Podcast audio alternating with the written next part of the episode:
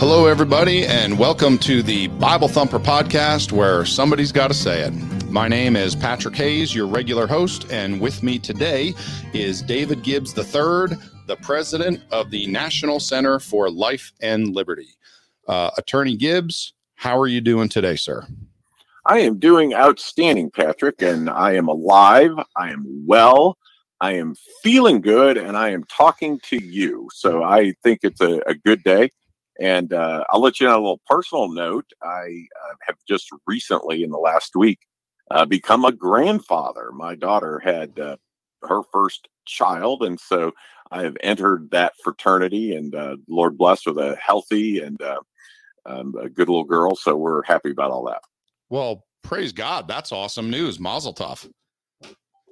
Well, we appreciate you taking the time out of your day to join us here on Bible Thumper. And I need to start off with what I think is the most important question of the interview. Um, so get ready for a big one. Do we need a drum roll? Right out of the gate. The moment where we got to like, okay, here it comes. I'm I, ready. I have sound effects, but I don't have a drum roll. I have the intro oh. to the Price is Right. I don't know. well, that, that, that, would give us something. I mean, well, is there money in this? I, I thought I was, this is like a, a freebie, but if, if I got a shot to win cash, I'm happy. I'm in. Okay, so I'm going to start off by asking you a qualifying question. So you are a graduate of Duke Law School, class of 93. Is that correct? That is absolutely correct. I was at Duke for two national championships. And so, yes, sir. Okay. So you jumped right ahead of me. Okay. For those that might not know, Coach Mike Krzyzewski took the Duke Blue Devils to the NCAA championship and won back to back titles in 1991 and 1992. Question number one Did you get to see any of those games live? And question number two Do you know Grant Hill and to a much lesser extent, Christian Laettner? I will answer this a couple of ways. First of all, you got to understand there's like a fanaticism in those games, and like students can't just buy tickets. No kidding. You actually have to camp out, and they have a whole rigmarole where I mean, like weeks, you camp out, you can leave for a class, but you have to check in every hour, 24 hours a day, be there all night. People set up wow. tents. And you do all of that, but get ready for this doing that for weeks, you then are in a lottery where you might get tickets. So it's it's quite a bit to get into a game. I did go see some games. Um, Cameron Indoor is like a big high school gym. The mm-hmm. noise is thunderous. It's kind of funny. You see students there that are highly inebriated, painted blue and white, next to multimillionaires that flew in in their blue and white Learjets. So sure. I mean, it's a it's a funny social paradigm. But the Duke basketball is quite the um, thing, and obviously with uh, Coach K's um, resigning uh, this year, retiring. So it's kind of a, been a big deal. But uh, to answer your question, um, I actually saw those guys in the airport. So this was back um, pre 9 11, obviously, and mm-hmm. living in a world where, you know, they'd be hanging out. I mean, I was there when Christian Laettner's mom was uh, chewing on him about getting a haircut. She's like, I don't want any boy of mine looking like a shaggy dog on TV. He's like, Mom, not in front of the other guys. So I mean, you got to remember that these were obviously superstar athletes, very talented uh, men on that basketball team. Uh, but they were college students, and you know their parents were there, and and then um, I was on a few airplanes, um, you know, sitting in the back, and the the announcement would be we're waiting uh, for the passenger in one A and that was kind of like code back then that uh, Krzyzewski was going to be on the plane, and oh. so he oh. was given privileges to be driven to the plane and actually get on at the end. Again, this is a little different, 9/11 sure. and different things, but uh, so you would know you were on a plane with uh, Coach K. So uh, Duke was good to me. I, I enjoyed Duke very much. I know there's folks that are big UNC fans, and I, I always tease, you know, I couldn't get into UNC, so I had to go to Duke, and so you know, I I, I enjoy the rivalries and have fun with it. But uh, Duke has had a phenomenal basketball program. I had a lady come up to me at a church once, and uh, somebody said I went to Duke, and she came up to me and she said, "You're fussing with us. You're saying something that's not true." I said, "What do you mean?" He says Duke is a professional basketball team. It's not a school. I was like, ma'am, there's a school there. They got some pretty decent basketball. But the only thing she knew of Duke was basically was that it had, uh, you know, that she'd seen them on TV wearing the shirt. So she figured wow. it was a pro team. Wow. Okay. So you are the president and general counsel for the National Center for Life and Liberty. Yes, sir. Okay. And er, just to get this out of the way, everyone can find you at ncll.org. If you are f- following us on our Facebook or YouTube live video, it is on the screen and there's a QR code right there. You can just scan that with your phone, it'll take you directly to the ncll.org uh, website. Uh, when did you folks start the NCLL? It launched in 2012. So we are coming on a decade of uh, that organization. And then I had worked previously with Christian Law Association. So I've been in the world of uh, representing churches and Christians, religious liberty cases. Really, when I graduated from Duke, I, I'm a unique person in the sense of I grew up around it. I wanted to go to school to help people. Uh, there's a lot of lawyers that, uh, and, and, some of them have bad reputations, and I understand that as well. No. Uh, I'm a lawyer. Some of the others out there scare me.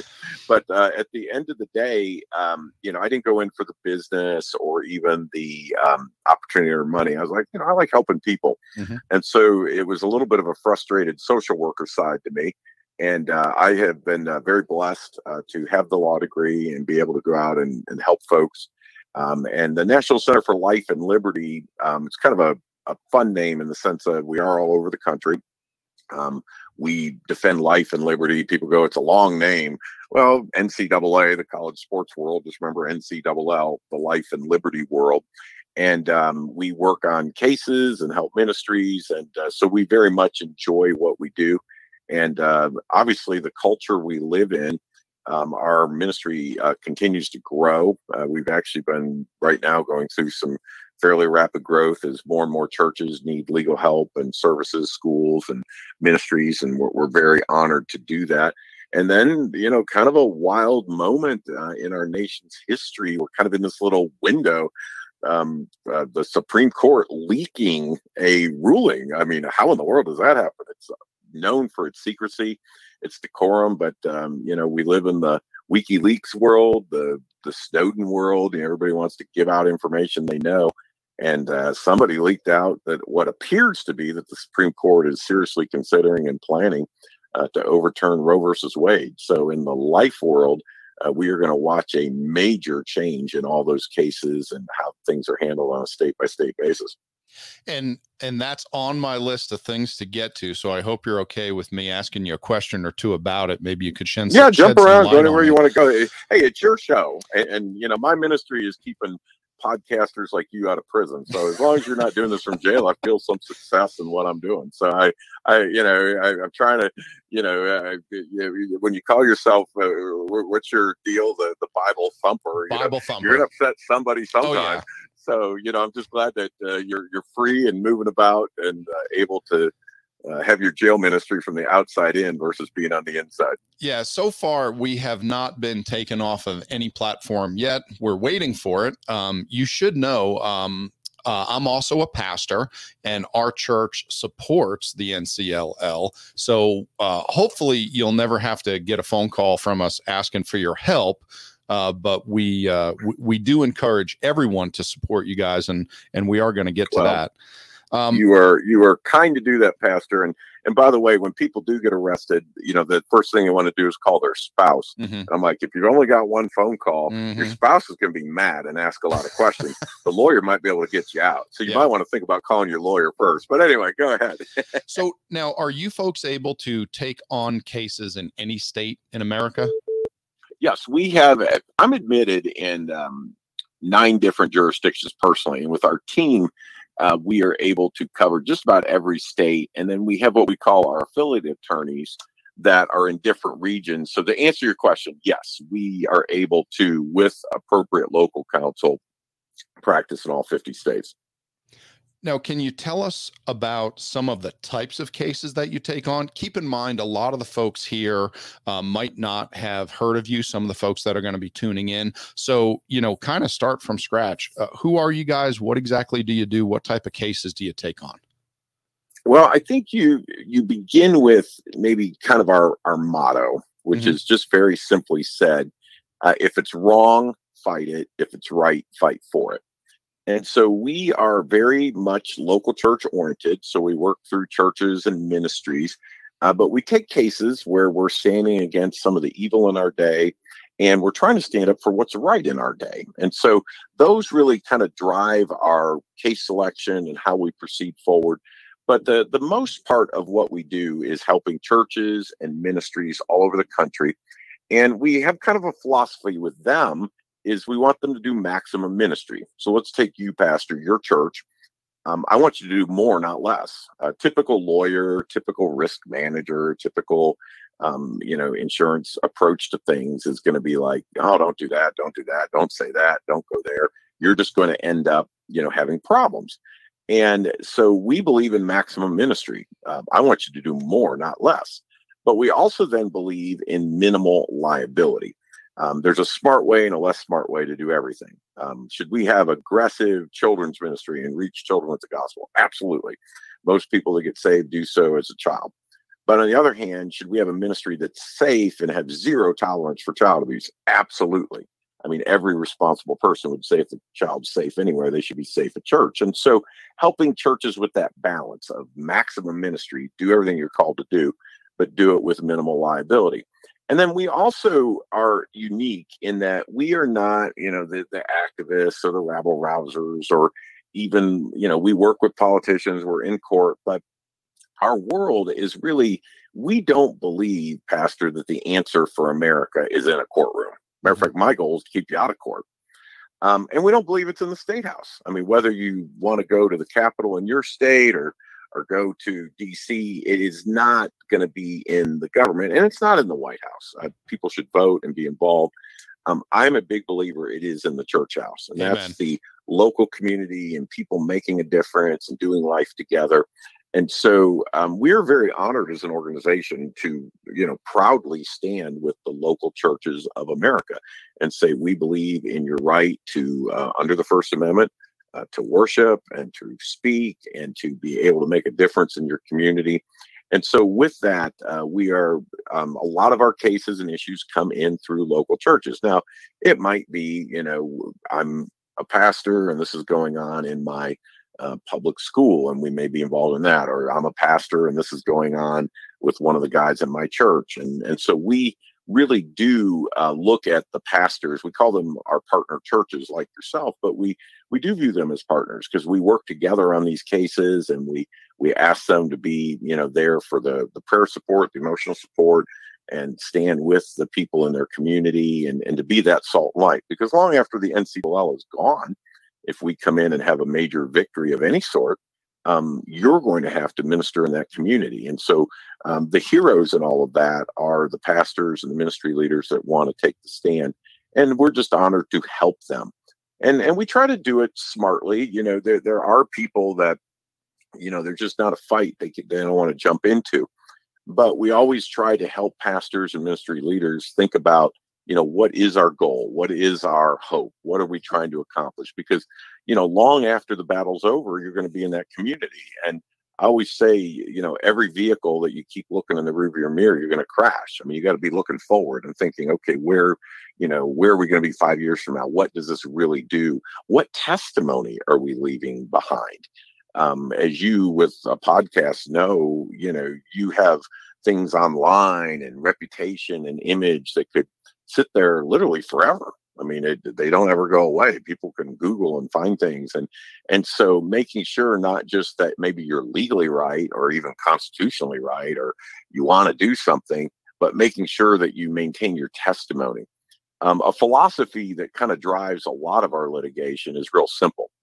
I say you take the right stand, you got to do it the right way. You know, we, we we're pro life. We don't blow up buildings, right? So sure. the right stand, yeah. line up with the word of God and the facts, the right way. We're going to do it the honorable way. But then number three, and this challenges some of our conservative church brethren, is with a right spirit, mm-hmm. because I believe your spirit is your testimony. And please understand, I, I admire people that want to you know speak right and they want to go about it the right way but then all of a sudden they want to turn into like you know i, I call them almost like shock preachers you know yeah. they say crazy things or they want to be rabid or or they, they, there's no way you can get to the right of them because they're just going to jump over and say something crazier And and please understand, I, I respect your right to be crazy, Mhm. but I've decided life's too short to go to court on behalf of crazy. Yeah. So we try to encourage uh, people to say, you know, let's make sure that our spirit is such that if Jesus walked into the courtroom with you, he would say, Well done, my son, well done, my daughter, that your testimony is right. And so, and that's a tough balance. We all have to live with that. I mean, I know on your podcast or in your life and ministry, um, you're helping families and people and in the community, but that let's make sure we're right. Let's do it the right way. But then let's really make sure that our spirit is something that the Lord can indeed bless. You know, and that is a hard one. And I'll tell you what, I mean, you're talking to a guy that was raised Irish Catholic back in New Jersey. And let me tell you, you know, You want to go to war. Oh, I Oh, mean, you- yeah. you, want to take it to the streets. That's you're ready to go. Yeah, Yeah. I mean, we we take high blood pressure medicine, you know, with our morning coffee. Uh, you know, and that's just kind of the way we were designed. But the fact is, y- you are not going to be helping the overall cause for the Lord if we are insulting and hurting people all along the way in our righteous fight. And uh, and Well, honestly, and think about this too. You go to court and you're you're in front of a judge or a Mhm. jury or even let's say the other side, whoever that may be. I believe you have a duty how you treat them. No, I'm not going to like let them walk all over us or take advantage of a client. I mean, we will aggressively fight for everything that is we're entitled to, but how you conduct yourself, how you speak to those in leadership, the decision makers, I believe you do leave a testimony behind. And and by the way, they, you have this in churches. You know, some some people say, well, why is that church growing, or why is that church friendly, or why is that church not friendly, not growing? Well, sometimes it's the spirit. I Mhm. mean, you can just walk in and you can sense, you know, these are unhappy people. Yeah. You know, and then people go, well, why do I want to be part of that? You know, and and they may be right, and they may sure. hold services, but their spirit is such that it creates a distasteful testimony. And so I always encourage folks, you know, you may win the battle, but if your spirit's wrong through the whole thing, you've lost the war. Yeah, you can be doctrinally right and still be a jerk. And it's not going to help your message because it's not attractive. No one wants Well- to listen to you no matter how right you are. Let me use this. Patrick, I go to court Mhm. and you're my client. Okay. Okay. And we go walking in. And if I walk up to the judge and I go, Judge, you're an idiot if you don't agree with us. Now, first of all, if you're my client, you're gonna be like, uh, Attorney Oh, Gibbs, brother. Yeah. did did you just? I, I, that's the guy that like is going to cost me some money or might put me in jail. hmm And if I heard you correctly, you just called him an idiot. and this to put him in a good mood. And I don't feel like you've really advocated. But you know, preacher, sometimes that's just how our guys preach. Like you don't agree, with, and Yep. they just kind of go with this rabbit. Now, if I went into court and said, you know, Your Honor, the lawyer on the other side, and by the way, you got to get comfortable sometimes grabbing the other side's arguments. Mhm. The lawyer on the other side, he's going to tell you number one, he's going to tell you number two, or he's going to tell you number three. And by the way, Judge, when I looked at what he's going to tell you number four, I almost thought, you know what, he's right, and you should rule for them. But let me tell you what convinced me, number five, that you should rule for us. hmm Now, you know what the lawyer on the other side's going to do? He's going to jump up and go, Mr. Gibbs is right about number one. Mr. Gibbs is right about number two, right about number three. He's really right about number four. You know what the judges heard? Mr. Gibbs is right. Yep. Now, can we still lose the case? Sure. But I think sometimes we need to, as pastors, ministry leaders, counselors, teachers, be careful that it's not a dogmatic my way or the highway. I don't want you to change your beliefs. I want you to stay true. But when you're trying to convince people of things, be willing to say, you know what, you, you've got a point there. I, I see what you're saying. And and you know what, I, I I see that too. And and but let me tell you why I think or why the word says or why this is in the Bible. And when you do it in that manner where you're comfortable in your own skin to concede, you know, the other side has some arguments. I mean, so you're able to at least um, let them have the sense that you're making your position known in a way that allows them to think it through. And sadly, and then, you know, there's a lot of great preachers in America, and I'm honored to represent, work with them. But a lot of guys have gotten lazy in their preaching, and they're basically preaching to the crew that shows up and they know the hot buttons and they just yell about that, and everybody goes, Yeah, that's right. And they all leave and they wonder why they're not growing they're not doing anything to draw people in by actually helping them think through the issues. That's good. That uh, almost like political commentators. We know how to get a crowd riled up. That's easy. Yeah. Yeah. It doesn't take much. Well, effort. and, and by the way, certain TV shows, certain commentators, certain podcasts, you know what they're going to say before you even turn them on. And and they may have a big audience. There's certain things that you could just say, let's just pound on this. There's an audience for some of that. But at the end of the day, are you really helping the people? Or it's the old proverbial, you're just preaching to the choir. Yep. And I don't mind every once in a while you want to preach to the choir. That's that, that can be fun. It can feel like a pep rally. hmm But week in and week out, your people aren't growing. Matter of fact, I'll even go a step further. Sometimes they blow up on you, and you're like, I wonder why. They, I thought they were with me. Well, you come to find out, you spiritually starved them to death. You know, um, there there is such a thing as the whole counsel of the Word of God, and it's always fun to eat the frosting and the ice cream because people like it. But at some point, they starve to death if you don't give them the meat, the potatoes, and actually let them be healthy Christians um, that are ministering or doing life with you in your church. Yeah, it sounds like you're talking about teaching people the Bible. And uh, yeah, unfortunately, that doesn't go on at every church. It is easy, like you said, to just have that pep rally, and it can be Well, and- and it- enticing to do and it- too often. And here's your issue: before you can teach the Bible, maybe you like got to study it. And oh man, that's going to take some time. you know, maybe maybe you got to pray about it. I mean, you know, you, you start saying like, "Am I really going to put effort into this, or can I cookie cutter it into something quick and fast?" And and again, I everybody could do more. I'm not, and and I don't preach week in and week out brand new sermons to the same people. I know it's a very difficult task, and I respect and honor the people that do it.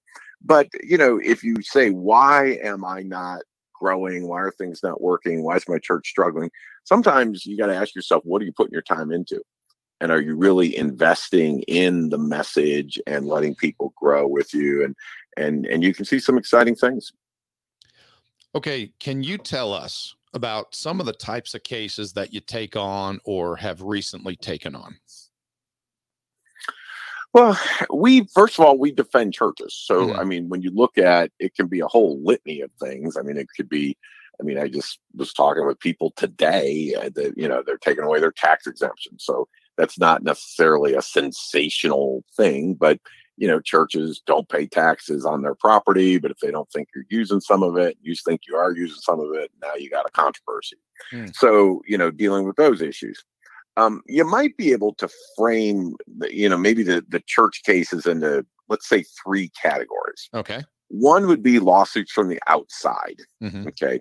This is the transgender that just told the pastor, you know, I want you to change my baptismal certificate or I'm going to Sure. sue you. You know, it's it's activism, it's outside. Hey, we're the same sex couple, we want to get married in Yep. your church. Okay. These are outsiders coming in and challenging maybe what you would call your identity or your faith. Then you have number two, which is government interaction. So let's say this could be the IRS, this could be the property tax assessor, this could be the building inspector, this could be any litany of government. I'm talking to a guy in Oklahoma today. You know, they want to run a turnpike exit right through the middle of his brand new auditorium. Okay, now Imminent there's a lot of issues there. I'm sorry. Is that an eminent domain type of case? Well, it could be. Okay. I mean, they haven't got that far yet. Mhm. Okay, so they, they kind of just sent the preacher like, "Here's the plans. Can you move your whole thing over and do this and the other?" And it's like eminent domain. But I mean, you know, you you got ten acres, obviously located next to a, a, a highway. Yeah. You know, you don't want to lose all your property, and Mhm. and then you're stuck in a corner, and you know, and and by the way, some churches would be thrilled. I mean, some churches would be like, "Hey, cash out, relocate, do Yeah. some different things." So every church has their own perspective. And that's one thing, just so you know, I'm a servant to the local church. I don't come in and tell them, hey, you have to do this. They come to me and say, here's my problem. And then together we work on it. And sometimes I'll say, you know, what can I do to help you? What would you like to see happen? In this case, they'd like to save their property, but that's a government interaction. So lawsuits from the outside, government issues, the entanglement issues. And then number three, and this one's kind of sort of exploding at record levels in modern rage America. Um, we'll call it internal church or internal ministry issues. You know, somebody, you know, in leadership sinned, and do we get rid of them? What do we do? Somebody in the church is mad. So, and all this, you know, it used to be people would like leave a church. Okay, Sure. now everybody's a protester, everybody's online, everybody's defaming one another. You know, I mean, it used to be, you know, you'd get a bad letter. Now you're getting, you know, Yelp reviews. And I'm being a little facetious, but you know what I mean by yeah, that. People go online and start this, you know, this church is a bunch of crooks or this pastor's a bad guy. And, and you're like, what? I mean, I let that guy to Christ. And, you know, and, you know, and we live in this world where, you know, reputations online um, can be almost fictional. They don't have anything to do with what's really in reality. But these angry, upset people, and it- it's the same stuff the world fights over. It's sad, but um, people in court fight for power. You know, who's going to control and money, who gets assets or who gets claim to things. And you know, sadly, in the church world, it's I want my building, I want this position, and and and by the way, sometimes the church is right or wrong, sometimes the staff's right or wrong. Um, there's a lot of dynamics at play and so with all of that, it's um, I think kind of tragic. And and one of the things we at the NCAA try to do is help churches avoid these controversies. So like well written bylaws or good policies, or for example, good vetting before you hire a pastor. I mean, I- Mhm. a widow called me, nice lady. Her husband had founded the church, and you know this guy came in and he's you know basically stealing all the money and running the church in the ground, going to sell the property. And come to find out, this guy had embezzled from I think two or three churches before he came to this church. Ugh. But you know they don't ever do that next level. You Due know we're, we're, too polite to do Mhm. a reference check or a credit check. You know you're putting someone in charge of a operation with a couple hundred thousand dollar a year budget why don't you make sure that you know they're able to handle their own finances and so you know kind of helping churches avoid those problems is a big part of what we do but when you talk about the litigation in the church world those are kind of the three buckets lawsuits from the outside then you got um, situations with the government where you have to deal with government officials regulators um, and then you're dealing with the third item, which is internal church or internal ministry issues. And those really categorize a lot of what we do on behalf of the ministries. Now, we also then have what I might call our individual cases, and those run the gamut, but maybe use the ones that are um, catch maybe the most attention would be uh, dealing with life issues. Um, we'll have situations pop up where somebody um, is not getting care, their life's at risk, and certain relatives want to fight for them. Um, I was the attorney for Terri Schiavo's family, and uh, kind of hard to believe she passed away in 2005. So I've actually been doing some uh, documentaries and podcasts and other things as people are beginning to look back at what happened in the Terri Schiavo case and digging deeper and thinking about it. But um, so those type of cases where it's a disabled person or maybe somebody affiliated with a Joni Eareckson Tada type ministry or somebody in a hospital. Uh, COVID was an interesting dynamic. There were, um, you know, people that wanted, you know, their, their relative was deemed as, you know, basically hopeless, going to die. Uh, they wanted to, you know, try some experimental, you know, saying ivermectin or something, and the the hospital wouldn't do it. The person's dying anyway. So those are really complicated, really fast, really wild. Um, you know, Texas has a 10 day law that uh, we do work there with Texas Right to Life, where, um, you know, 10 days a hospital can say, you find a place for your relative or we have the right to kill them. So th- those are real world cases and, and tough because sometimes people are desperately sick and it's God's will for them to go home. Sometimes it's um, activist people that have bought into what I call the quality of life lie which just simply stated is if you don't have sufficient quality of life, your life isn't worth living. Mhm. And uh, that is a lie. Uh, God is the giver of life and God's giver of blessings. And even um, handicap, disability, health issues um, are really things that are entrusted to people. And the Lord has a purpose in all of that. So, um, on life side, the, the litigation can be uh, complicated and fascinating. But uh, I'm a big believer in Matthew 25, verse 40. It's kind of my life verse or one of the driving things that um, you know I think about. And um, the the verse is what you've done unto the least of these, and that's the phrase most people know. You've done unto me, referring to the Heavenly Father, and it's a, a Judgment Day passage. And I, I often think about that, whether it's an unborn baby, a disabled person, um, an elderly person, somebody else's child, um, people who can't do anything back for you, what you've done for them. God says, I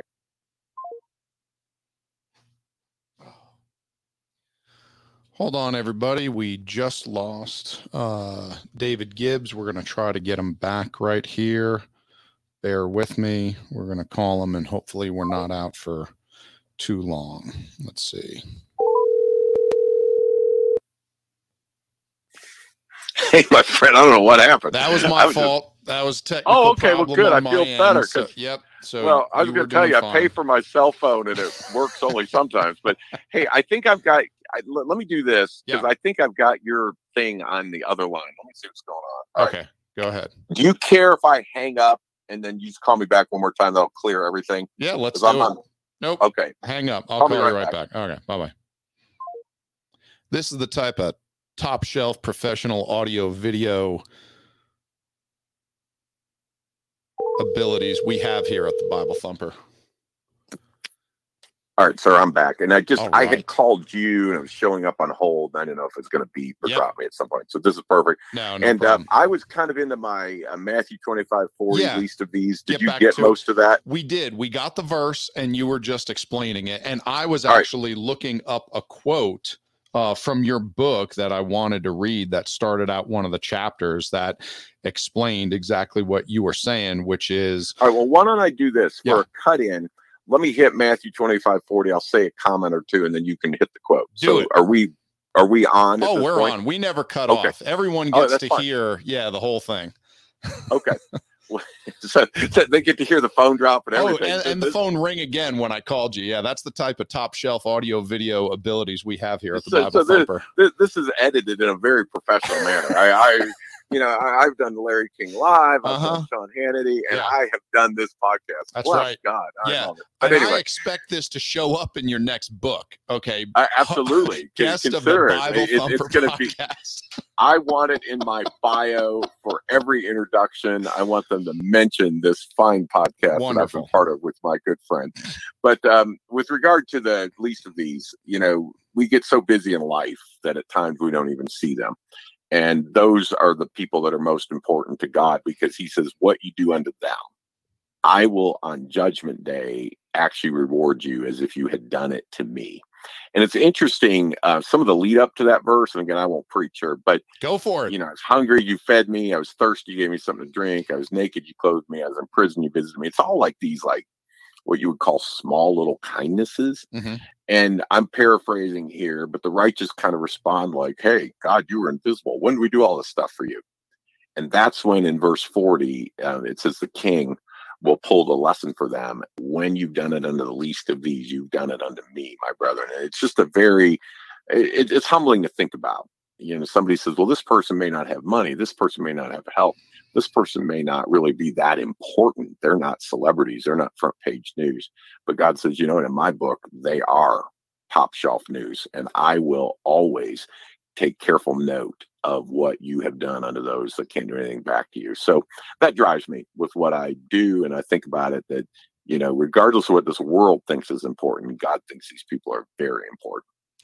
Yeah, in uh, in chapter four of your book, "Fighting for Dear Life," uh, the untold story of Terri Schiavo, you begin with a quote from doc- Dr. Laura uh, Schlesinger, which says, "The measure of a civilization is how we treat the weak, the dependent, the helpless, and the ill."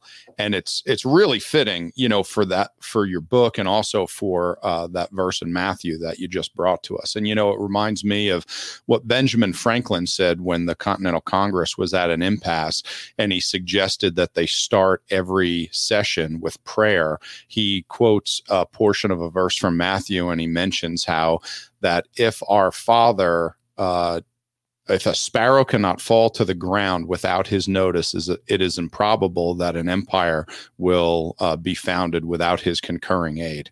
You know, and if, and if the right. Lord notices every sparrow that falls to the ground, uh, you know, think of how much more uh, He holds uh, dear His children. You know, His creation and their life. Well, l- let me ask you a couple more questions before we get off in, in a different direction here. So uh, how, and this is important for our audience. How do you fund such an undertaking? Because I'm assuming lawyers still aren't cheap. Well, a couple of ways. The first of all, we have a committed team, so I, I want to give kudos to my team. They're mm-hmm. they're heroes.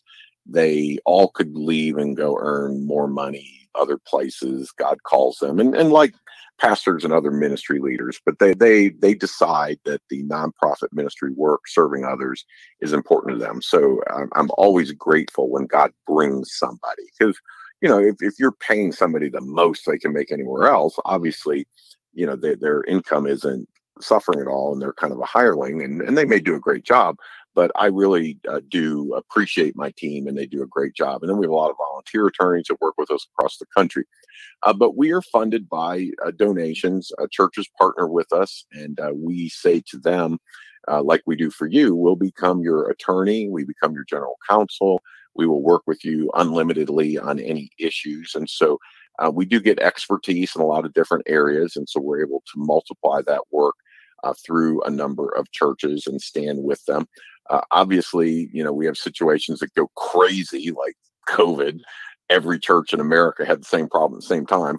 So, you know, it can get a little wild, but um, generally things go in waves or cycles or different things. And we're able to, um, you know, serve them well. We, we believe in answering our phone. Uh, we answer like with human beings. Mm-hmm. You know, mm-hmm. we don't believe you should go through a, a computer morass nightmare and, you know, touch one here and we'll call you back, maybe never you know, probably in my mind, one of the biggest complaints about lawyers in general is they don't get back to you. So I believe in that hustle, making sure that we serve everybody the way we would want to be served. And so um, we live or die by donations and then churches that partner with us.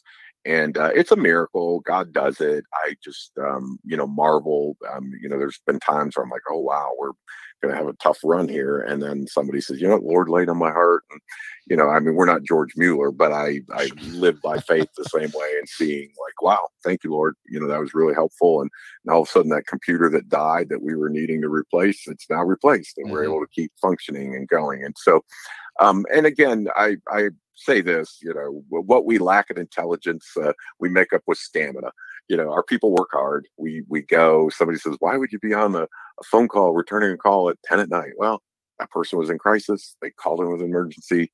They needed somebody to call them at ten at night. And somebody says, "Yeah, but you know, you can't get a lawyer at ten at night." Well, yeah, but we're not lawyers. We're we're serving them. We we want to be that partner and uh, in ministry with them. And so, just like a pastor, you get you know you get those phone calls in the middle of the night where you have to sometimes get up and go somewhere, or maybe you have to talk on the phone. And, and sometimes it's not even all that important. Mm-hmm. But you know what? To that person, it was everything. That's why they called. Yeah. And so um, that's kind of our heartbeat. You know, we, we very much view it with that ministry lens and perspective. And then uh, people do support, and it's a faith work, but we love what we get to do. Okay. And for those of you at home, you can go again to ncll.com org slash partner. And if you want to uh, get on board and be a partner and help support uh, the national uh, center for life and liberty you can do that. And uh, believe me it'll be money well spent. You got to remember that your church uh, might not be under attack today. It might be someone else's but uh, they're going to be coming for yours as well. So it's important that we support folks like this. Okay going to change gears here just a little bit. Can you help me out with some parking tickets Did I lose you? No, I'm here. I hear you. I didn't hear. you maybe went under for a second. So you want to change gears? Where are we gearing over to? Can you help me out with some parking tickets? All right, can I help you out? I'm not hearing the word. Can you help me out with parking tickets? Oh, parking tickets. ah, well, let me explain. First of all, be more careful where you park. All right, A. And uh, B, uh, you know, probably your best bet is to like pay the things, but you mm-hmm. know, you know, I, I we do get some funny calls. That you know, sometimes people got issues they get into, and you know, and um, you know, the the ones that are just crazy. You know, sometimes you're like, why did you spend so much money before you realized you had a problem? Mm-hmm. Oh, I kept thinking, you know, and I always say to folks, you know, con artists are good at stringing you along. So, you know, when you start to get that little pause in your spirit, that might be the moment to get a second opinion or get some professionals involved to try to help you out. But um, no, if you've got parking tickets and, and you're part of the world, you should have plenty of places to park. So, you know, buy a Jeep and park in the grass. I mean, dude, we'll figure it out. So uh, let me ask you this. What what battles are we up against right now? What are your most pressing concerns for religious liberty in America today? Well, it's kind of wild what we're watching, but I, will I'll tell you what the um, you know maybe the the scariest element to think about is you know we live in a world where we know a few things. Most people who get saved do so before the age of 21 mm-hmm. i mean i won't quote you statistics but i think everybody would agree it's 90 plus percent. Yep. Overwhelming majority get reached as children or you know young adults. And we also know that there's a tremendous assault on getting the gospel to children um, and and we all believe children need to be safe treated appropriately we certainly abhor you know, physical, emotional, sexual, any abuse towards a child is heinous, criminal, and should never happen. But could we live in a world where telling a child that there's only one way to heaven is abuse, is emotional abuse, or mm. is psychological abuse, or is inappropriate, or telling a kid that things are right or wrong, that that behavior is a sin could that be deemed as inappropriate or abusive? And you could literally be sued for it or you you could lose custody if you're a mom or dad. And and again we're not there yet. I don't want your listeners to think oh it's, it's not already happening. But we're dangerously close mm-hmm. to where being able to just share the gospel with a child uh, could come under attack. Now adults are like well adults can walk away. Adults can you know do what they want. But when you start talking about children that is where the devil knows the kids are going to hear about Jesus. Yep. So whether it's a vacation Bible school, whether it's an outreach, whether it's uh, things into the public school, and and by the way, we do know that the public schools have become you know heavily indoctrinated uh, with non-Christian philosophies and viewpoints in so many areas, and so we are battling probably for the hearts and minds of children. If, if you were to really look at what could be, you know, the biggest change in life ministry what we're dealing with. And then i'll, I'll go another step further to, and this is maybe a little more practical maybe it's on more the business side of ministry. Um, we're running out of pastors. Really? Um, we need some folks that are called of god that want to go into churches. And i mean the number of churches that are looking for pastors can't find pastors can't find good pastors. And when I say good, I'm not looking for perfect. Everybody knows, mm-hmm. you know, that there's certain limits to time, effort, energy, talent, you know, but just somebody that says, you know, God called me and I want to serve and I'm willing to put my life here and I'm going to do life with you and be part of this. And we're living in a world where, you know, you know, if somebody says, well, here's a great opportunity, here's a great salary, here's a great vacation package, you know, big churches can have a bunch of people want it. But folks that say, you know what, I'm going to go successfully pastor a church that doesn't have more than 100 people, mm-hmm. um, which, by the way, most churches in America are under 100.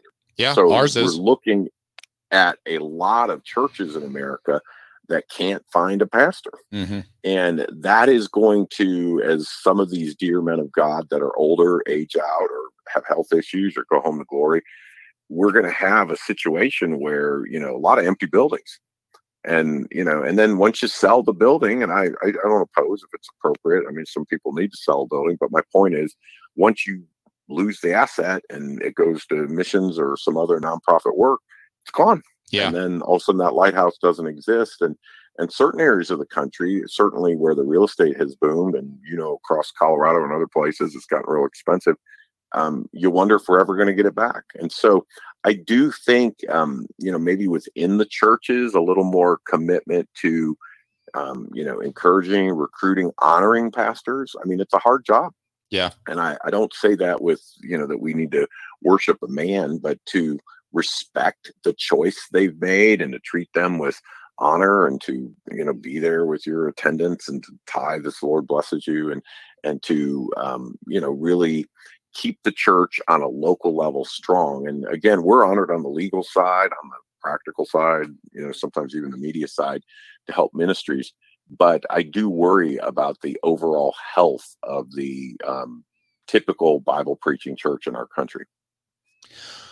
Okay. Do you want to now? I, I do want to get to a couple of your books and talk about those. So on this next one, let, we'll try to we'll try to keep it brief but could you walk us through the roe v. Wade situation that's going on right now? I know it comes up on feeds on you know my facebook feed or uh, you know on google on news but i haven't really gotten into it and read many of the articles. What are we looking at right now? What's going on? Well the supreme court historically has been very secretive. And, and by the way for a lot of reasons. It allows them to deliberate think argue and then when they speak, they speak with a written ruling. And we talk about like Roe v. Wade was a written ruling back in 1973. But never in the history of the Supreme Court have we had a leak of this magnitude. Okay. I mean, this wasn't a buddy calling a media person saying, Hey, I think they're going to overturn Roe v. Wade. Mm-hmm. This is, they took the actual opinion in draft form and released it. An internal document got out in the news. And an unapproved internal document. And so we're all sitting here going, is this going to be the ruling? Is this going to be, was this one of the options? I mean, so it's, it's an interesting situation. Now, I don't know that, you know, you would use words as strong as treason, but mm-hmm. I would say it's criminal what happened. Sure. I mean, this person breached protocol, breached contracts. I mean, those Supreme Court clerks and others, and it's a small number mm-hmm. that would have access to this. So, like, for example, and I make no accusation here. So, I mean, I appear before the Supreme Court, so I'm not in any way accusing them. Yeah. But I mean, if a justice did this, mm-hmm. I think that would be grounds for impeachment. Okay. If a justice said, I leaked this to try to pressure my colleagues, that would be a total breach of trust. Now, I personally don't think a justice would do that. Mm-hmm. I'm guessing it's a clerk, which again, very educated, very brilliant. I mean, you know it's the cream of the cream in the legal world. Um, serve as clerks under the supreme court justices help draft the opinions. And i think one of them probably decided to be a mole and stick it out there and try to create pressure. And that is so inappropriate so unprofessional. I hope that person gets caught. Yeah. I hope their career is over. I hope you know whatever criminal consequence um, you know could be appropriately brought. I think they should suffer for it because this has been a huge issue and letting the Supreme Court handle it correctly. And then for attorneys like myself that have cases that go to the Supreme Court periodically, you want to have confidence in this institution. Mm-hmm. And it doesn't mean you have to agree with everything they do, but you'd at least like to think they kind of know what they're doing in terms of procedure and process and how they handle it. And you know, I've had a case up there now that's been, you know, they're, they're deliberating it, deliberating it, and going over it, going over it. And, you know, and you want to have confidence that this institution is going to handle it right. And if they deny you, you know, they read it and thought about it. If they accept you, you know, they agreed that this is worth looking at. Well, this type of leak causes everyone to have some concern. You know, is this really the institution we thought it was? And so, in that vein, I, I saw what the Chief Justice, uh, uh, Justice Roberts, said is that this is a huge breach. We're going to get to the bottom of it. And I hope he does mm-hmm. because I think it needs to be done. Um, if this is the actual ruling, it's huge. Um, Roe v. Wade would no longer be the law of the land. Um, today, President Biden has spoken and said, well, that'll hurt uh, LGBTQ rights in the country. He's correct on that. It would undermine all of that as well and really make much more of marriage, morality, um, abortion, all of that would be more on a state by state basis where people would be able to influence their elected leaders. And so I do think um, if the court ruling, as it's been leaked, is close to what they're actually going to do, um, this is a change in a court ruling that I don't know that I, I mean, I, I don't want to lack faith here, mm-hmm. but I'm not sure I expected to see it in my lifetime. And so I'm thrilled now with, um, you know, my little granddaughter having been born just a few days ago that maybe she'll grow up in a world without Roe versus Wade. And doesn't mean there won't be abortion, doesn't mean sure. there won't be challenges, doesn't mean we won't have a lot of issues but at least it will be on a state by state basis versus a federal mandate. So, overturning Roe v. Wade, to make it clear for everyone, that doesn't mean that abortion is going to be illegal. Uh, you know, there's going to be a federal law making it illegal. What it's going to do is it's going to pass the decision back to the state level.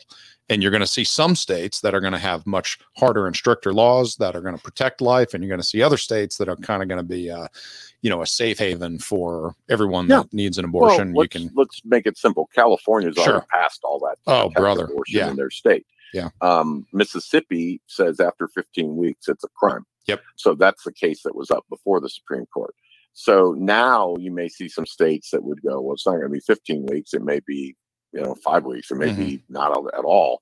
You know, and so there's different things, and it can even be, you know, not just the banning of the procedure, but requiring standards. So you might say, if you're going to perform abortions in our state, you have to have hospital privileges. You need to have full surgical suite and, you know, make it safe for women. And again, we're not saying the procedure should happen, but my point is you can make it so cost prohibitive that they leave your state. You know, Yeah. so there's different approaches that they can look at from a legislative standpoint, but they would at least have the option of doing it without hearing, "Oh, it's violation of Roe v. Wade. You can't do it." That's been the history um, since 1973. Is there any chance that the leak was inadvertent? I, I'm going to say sure, but unlikely. Okay. and I'll, I'll tell you why. Okay, it got leaked to Politico.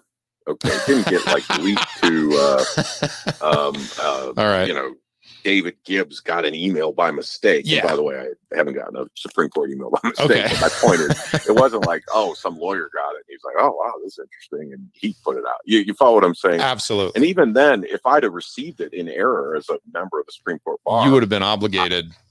Well, I'd have been obligated to delete it and notify them. Yeah. And say, this was sent to me in error. Yep. I've deleted it. I did not read it. And I just Mhm. want to let you know that your system or somebody in error sent There was a failing somewhere. And that would be the, and by the way, that happens in cases. I've Mm-hmm. had cases where my client, um, pastor, sends all his confidential information to the lawyer on the other side by mistake. sure. And again, you know, did the guy read it? Probably Yeah. but what's he supposed to do ethically? He's supposed to delete it, ignore it, and notify me. Yeah. So there are procedures for what we call accidents. But I would say, Pastor, in this case, the fact that it ended up at Politico in full draft form, and what I do want folks to understand, it's a very small group of people that would have access to it. So that's what's kind of interesting. I mean, if if the chief justice really does go search cell phones, emails, and find out how that happened, um, I do think there needs to be consequences. At, at, at, minimum, this individual needs to lose their job and be marked as a dishonest employee so they can't go out and just make lots of money in big law firms. And they need to suffer the consequences of their sin, in my opinion, because they've undermined one of the you know core institutions in our constitutional government. I mean, we have our our president, our executive branch, we have our Congress, our legislative branch, and we have our judiciary. And by the way, certain people yell and holler like about um, you know the uh, attack on January 6th, which by the way, our Congress was under attack. And you know they want to say that's horrible, rightfully so. But now we have something at the Supreme Court that's like an internal attack, and I think those same people need to say that's horrible. So I, Sure. I do think there needs to be a serious investigation and looked into because uh, if people lose confidence in their government, we could turn into a very dangerous society. Yeah. Okay. Now, um, Attorney Gibbs, you are the author of, is it five books now? Uh, yes, sir. Okay. So I just read for the second time uh, the book, uh, Fighting for Dear Life The Untold Story of Terri Schiavo and What It Means for All of Us. Could you or would you mind um, telling everybody who was living in a cave between 1998 and 2005 uh, what was what was the Terri Schiavo case about? Yeah, Terri was a disabled woman um, who was alive. She wasn't sick, and she just needed food and water to stay alive. And her husband changed his mind at some point and moved into the courts to try to have her food and water taken away so she would die of dehydration and starvation. And it caught some regional attention and some state attention. Then it went national. And it would ultimately become the number one news story in the world because it was right when the internet was becoming more popular and there was less TV. And it was a very dramatic um, time. And it's the only issue in my lifetime uh, that Jesse Jackson and Rush Limbaugh have agreed upon. No kidding. If you look at it, both of those men, one a known liberal Democrat, the other a very conservative Republican, now passed away. They both said this should not happen. And so it was an issue that went before our um, Congress. Um, names like Barack Obama, Hillary Clinton supported Terri Schiavo, as did many conservatives. So it was a, a very unique case because it had the rights of life and disability. And, and tragically, uh, after 13 days without food and water, um, we actually set a record, only case in history to go to the Supreme Court and back twice in 10 days. So um, it has just now, we're approaching um, you know, towards 20 years. And so different folks are looking back at it and, and trying to understand what did this case mean and how did it impact our, our culture and our society. And sadly, I would say this, Pastor, many people have bought into what I call the quality of life lie. And somebody says, well, what is that? If you don't have sufficient quality of life, your life isn't worth living. And I believe in what I call sanctity of life. God gives the life. If He gives you blessings, we thank Him for them. And like you and I can talk, that's a blessing. We can think, that's a blessing. We can walk, that's a blessing. But God can also allow disabilities, accidents, injury, tribulations, things in your life you don't want to go through. But whether you're blessed or whether your quality of life goes down, your sanctity, your specialness in the eyes of God remains unchanged. And so I very much believe that as um, Americans, we've gotten way too comfortable playing God with other people's lives. And, and by the way, we watch this in COVID, we watch this in health issues, we watch this in healthcare. I mean, there's just a litany of areas where more and more people are getting comfortable saying, I will make the decisions for your life and I believe that those decisions, you know, God obviously gives the life. God can allow good things or disabilities and difficulties in your life. But I believe that God and God alone should end your life. I just put a uh, picture of the book up on the screen. So if you are um, following us on our live video, be sure to go and buy that book. It is one of the bo- it is one of the best books you will ever read. It is one of the scariest stories you will ever uh, be confronted with. And uh, if any of you are just listening to us on a podcast, uh, the name of the book again is Fighting for Dear Life The Untold Story of Terri Schiavo and what it means for all of us. And obviously, you can buy that anywhere in the world that you get books. So just get on Amazon and, and buy that as soon as you can. It, it really is a wonderful story.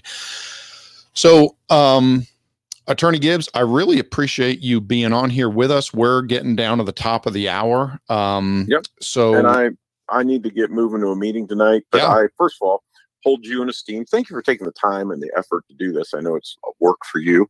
And um, Pastor, believe in you, your heart, your spirit, and um, and again, if anybody can be helped, you know, we we believe in the local church and standing up for people's rights.